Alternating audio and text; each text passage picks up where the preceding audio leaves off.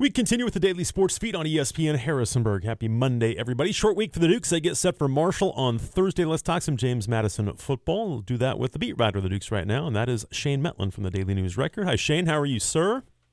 Good. How are you doing, Dave? I'm doing well. Again, it's a short week. We'll talk about the game with Marshall coming up on Thursday, but let's let's look back to this past Saturday, a 41-13 victory over Georgia Southern, and just your overall impressions of the game on Saturday. I very impressed. I mean, I think we were kind of waiting for JMU to put together a uh, a full game effort to come out firing in the second half, and they uh, obviously did that uh, on Saturday. Um, you know, I, I felt like they were prepared and locked in and focused, and were probably going to beat Georgia Southern. I wasn't expecting it to be, you know, it ended up being 41-13, but it was really like a 41 to 6 game without, you know, the touchdown came late against the second string defense and um, it, it was just dominant performance by the Dukes. Really was and it's it was good to see finally but you're right i didn't i didn't expect that either but it is good to see that um, it's very I guess this this is a team that has found ways to win, but to finally put a complete game together, and, and again, still there's still a lot left to be out there, but um, it was good to see them finally put a game together like this, and it does seem like they were locked in, and, and the bye week did them good. Yeah, yeah, and I was, I guess, um, yeah, I'm kind of working on writing it right now, but you, you think about it, like the coaching staff, Curt Cignetti, it seems like they hit on all the right motivational points. You know that they they talked a lot about you know not liking the way they lost that game at Georgia Southern last year, and you know, Curt Cignetti kind of talked about the things Jordan McCloud needed to do, and you know went through the media kind of to like publicly motivate him, and then you know we all heard about the, the halftime speech of you know they're over there saying we choke, we choke, we choke, we choke, and uh, you know so I mean it seems like the coaching staff really really hit all the right moments motivationally speaking in this one, and then they were just you know locked in and and prepared. Like you know, game plan was there, the execution was there, and probably the first time that both of those things were present at the same time mm-hmm. for throughout an entire game. Offensively, again, we've talked about this, but Jordan McCloud just continues to make strides. And I, th- I, thought, and we've talked about this, but he took some shots on some of the third and fourth down conversions, especially early in the game, that first half. He was standing in the pocket and delivering the football. And, and at times earlier this year, he kind of had happy feet. It feels like he really is settling in.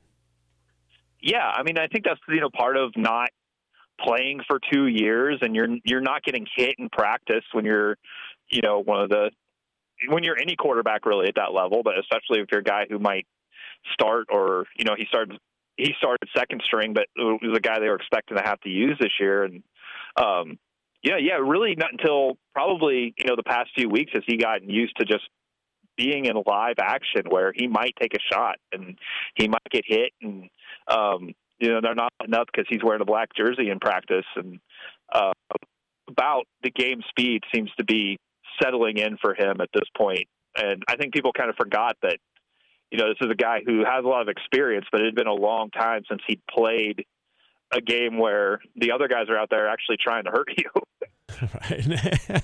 yeah. Yes. Yes, they are. And, and, one thing I thought he, he did a good job of too, and I know you, you, you mentioned this in your notes, is that there are a lot of six different receivers caught, caught the ball, and, he's spreading the football around. It's not just Reggie Brown. Elijah Sarratt starting to become one of his favorite guys. His roommate Phoenix Sproles got back involved in the action. Uh, Yamir Knight, Amar, and Dollison didn't get a ton of touches, but when they did, they, they made some plays. Uh, I, I feel like that's that's an important part of this offense too. That you can't just look at, at an Antwane Wells or a Chris Thornton or somebody like that. It's it's multiple options, and, and he doesn't seem to, to have a favorite. I know Elijah's kind of becoming the favorite, but to spread the football out like he did on Saturday, I thought is going to be be very important moving forward. Yeah, and I think I mean, and even they targeted Taji Hudson in that game too. I mean, mm-hmm. he, I think he had a drop. I mean, so there were a lot of guys that were getting involved. Uh, you know, throwing it to uh, to Kaelon Block Black out of the backfield right. too. Uh, you know, a couple touchdown passes. He maybe even could have had a couple more um, on Saturday. Um, so yeah, they they were getting guys involved. I thought it was definitely a good sign to see them figure out a way to uh, get Phoenix Sproles involved. He he kind of had been, you know, n- not absent. He was on the field, but he hadn't right. hadn't had many catches the past few weeks, and um, you know, using him out of that slot position, they were kind of you know throwing throwing to him in the flat, letting let him uh, catch and run, and uh, yeah, really just kind of got everybody involved. And but I think Sproles in particular, I think was the one was like it was a Yeah. really good sign to see him uh, have multiple catches. Yeah, the seven catches I think it was against Virginia, but only I think two since. Uh, So finally, good to see him get back involved. And and you mentioned uh, Kaelon Black and, and Tyson Lawton earlier in the season. The, they're getting the running backs involved in the passing game a lot. We, we saw the, the the KB touchdown against Virginia. He had a couple TDs, and you're right, he probably could have at least one more, uh, if not two, in the game on Saturday. But that's such a weapon to get those guys out in space, and they've done a good job, I think, getting those running backs involved in the passing game. Yeah, and especially when you consider they lost Solomon Vanhorse Right. early in the season, and that was kind of his specialty was catching balls out of the backfield. And uh, you know, so Kaelon Black has really stepped that up, and Tyson Lawton definitely has that ability.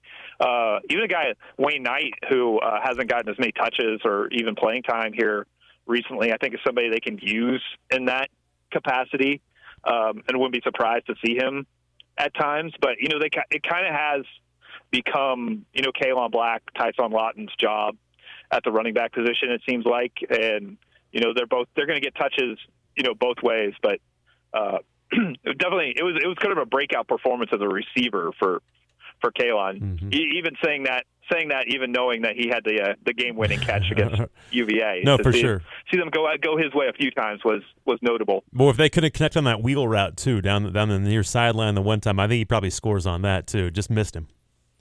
Yeah, yeah, that one, and then um, you know one of the, one of the only real bad passes that uh, that uh, Jordan McCloud Yeah, threw at the goal was you know kind of underthrowing him. It looked like he could have probably caught it and walked into the end zone. So doubt.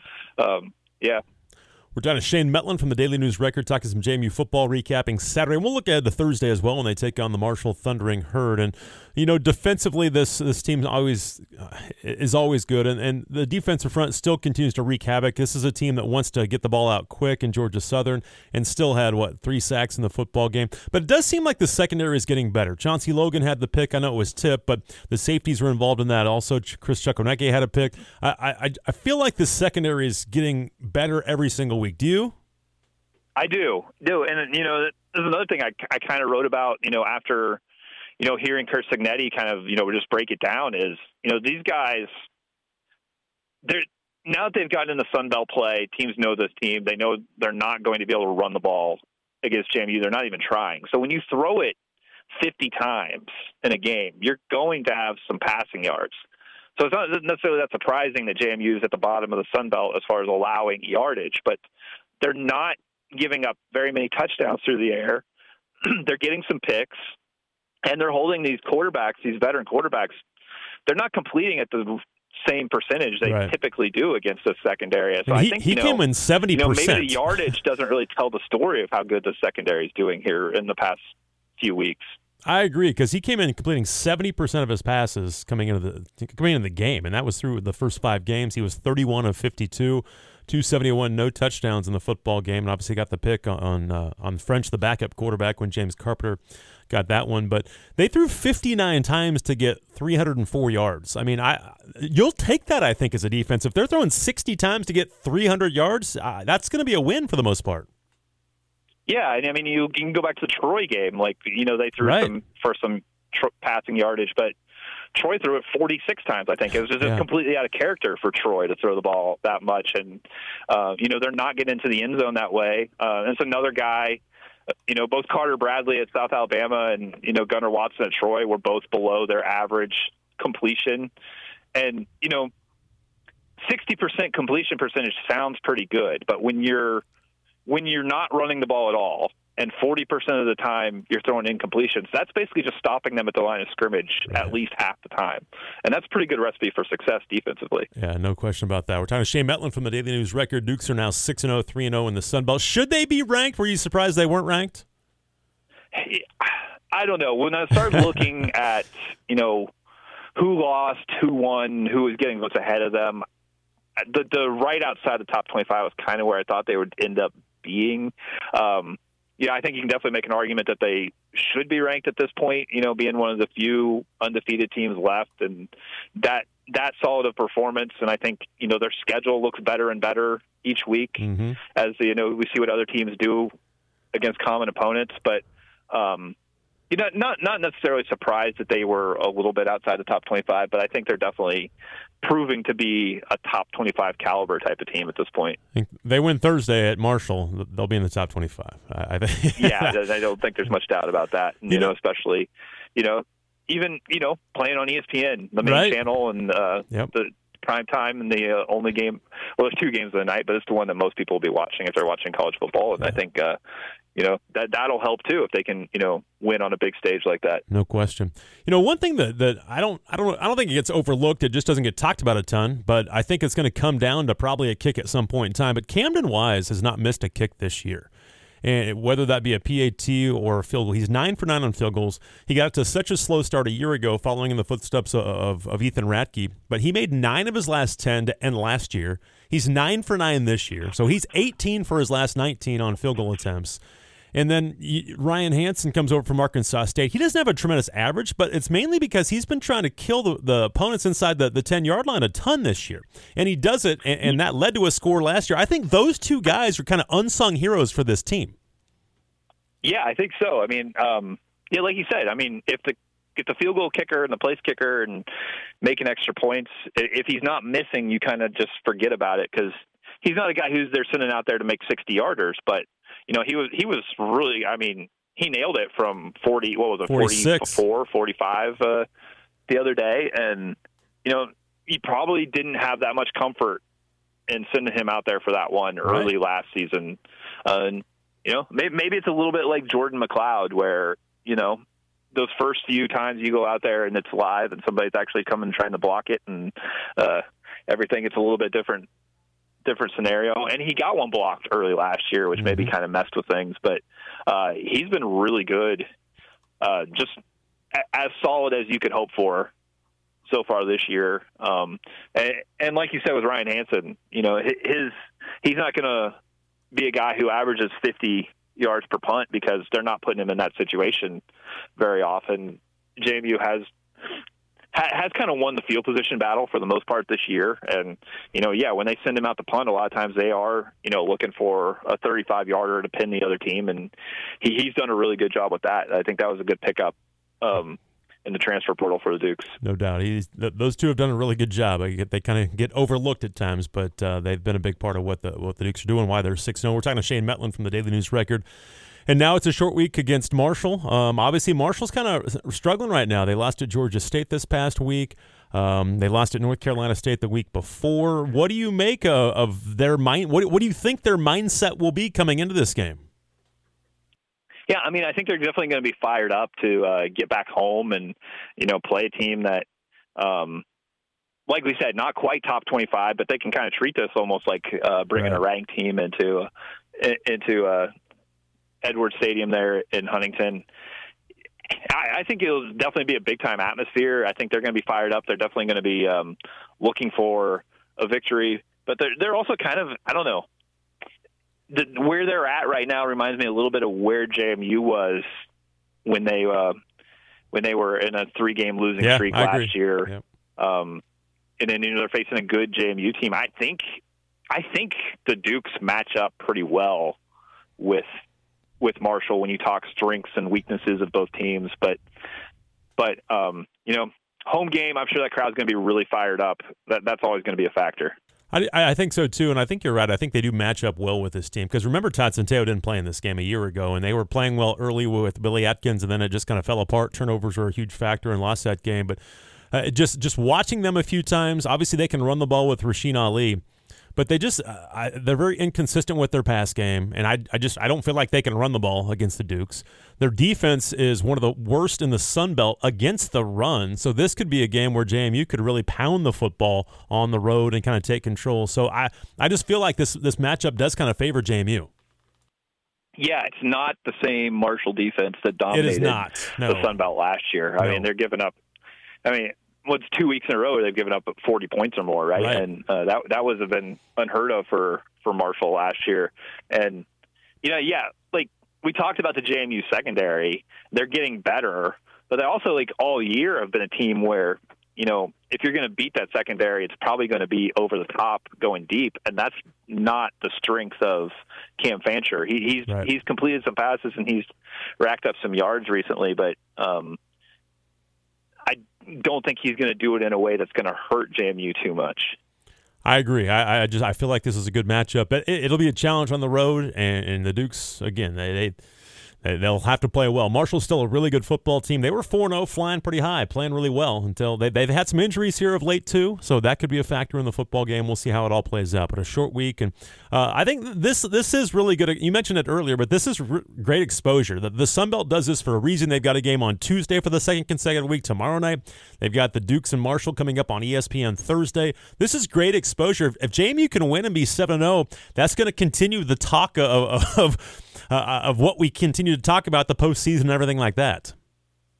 Yeah, I mean, I'm sure that's going to be talked about a lot on the broadcast. Yeah. That you know, JMU now is would be bowl eligible in any other situation, and um, you know what's going to happen with that. Um, you know, right now there there are three teams that kind of have separated themselves in the group of five, and you know it's supposed to be the best team from the group of five that goes on and plays in that New Year's Six bowl game, and JMU would be in that conversation most of the time. They're not because of the transition. Um, if anything changes, it'll be interesting to see. But I mean, even if nothing changes, if that's just the topic of conversation across right. the country yep.